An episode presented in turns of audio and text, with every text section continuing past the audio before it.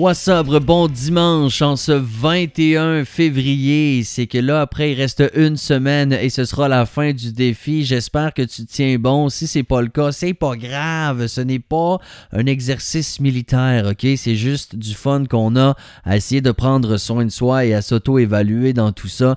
Et la bonne raison de faire le défi aujourd'hui, c'est de prendre le temps de s'écouter. Et ça, c'est quelque chose qui est ô combien inconfortable parce qu'on a tous cette petite voix qu'on essaie de faire taire. Vous avez cette petite voix. Je le sais. Je l'ai.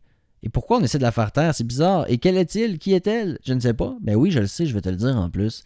Ça, c'est notre être. Il faut faire la distinction entre l'être et l'ego.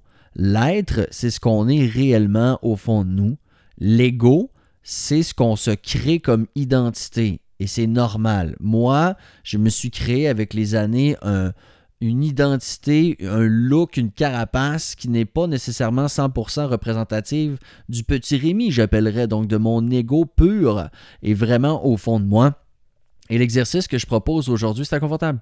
Mais c'est quelque chose qui a été forcé chez bien des gens avec le fait de se retrouver, par exemple, sur la PCU, etc. Donc, prendre le temps de s'arrêter. Euh, t'as rien à faire, tu es juste seul dans ta tête. C'est d'ailleurs pour ça qu'il y a des gens qui ont bu un peu plus. Mais ça, c'est correct. Alors, l'exercice, tu sais, écoute ta, petite voix.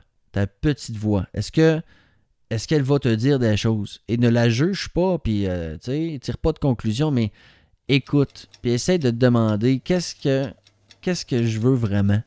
Qu'est-ce que mon fort intérieur me dit? C'est inconfortable, mais c'est fou.